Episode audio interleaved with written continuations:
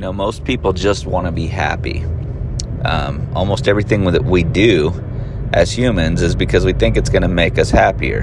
And you can look at anybody who's done anything, and that's what it comes down to at the end of the day. They want to make more money, they think they'll be happier. They want to achieve more, they think they'll be happier. Even the guy that is addicted to drugs on the street, he's doing it because he thinks those drugs make him happy, and when he's not on drugs, he's not happy. So, pursuing happiness is it's even in our in our historical documents. We all have the right to life, liberty, and the pursuit of happiness. But see, happy, chasing happiness is like chasing your shadow. You're never going to catch it. Not if you're pursuing it. That's not the way to be happy. So, if you want to be happy, here's the secret you have to learn to be content. And once you're content, you know, contentment with godliness is great gain. Once you're content, then happiness will always be there with you.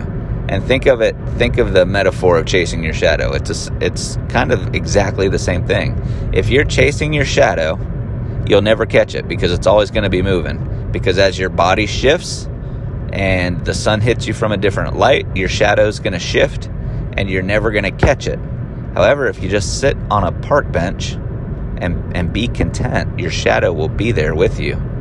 It's it's always going to be there.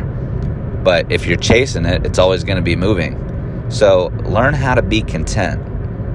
Be content in the good times, be content in the bad times. And if you shift your focus from chasing happiness to chasing contentment, you'll find that you are much happier and you have much more joy in your life.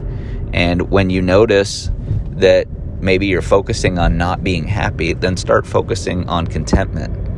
And as you focus on that, then again, the happiness will be there. You're never going to always be happy, but you can have joy and you can um, be content with what you have. So, this is a short little reminder today. God bless. Don't forget to leave me a rating or review and share this with somebody. I will see you on the next episode.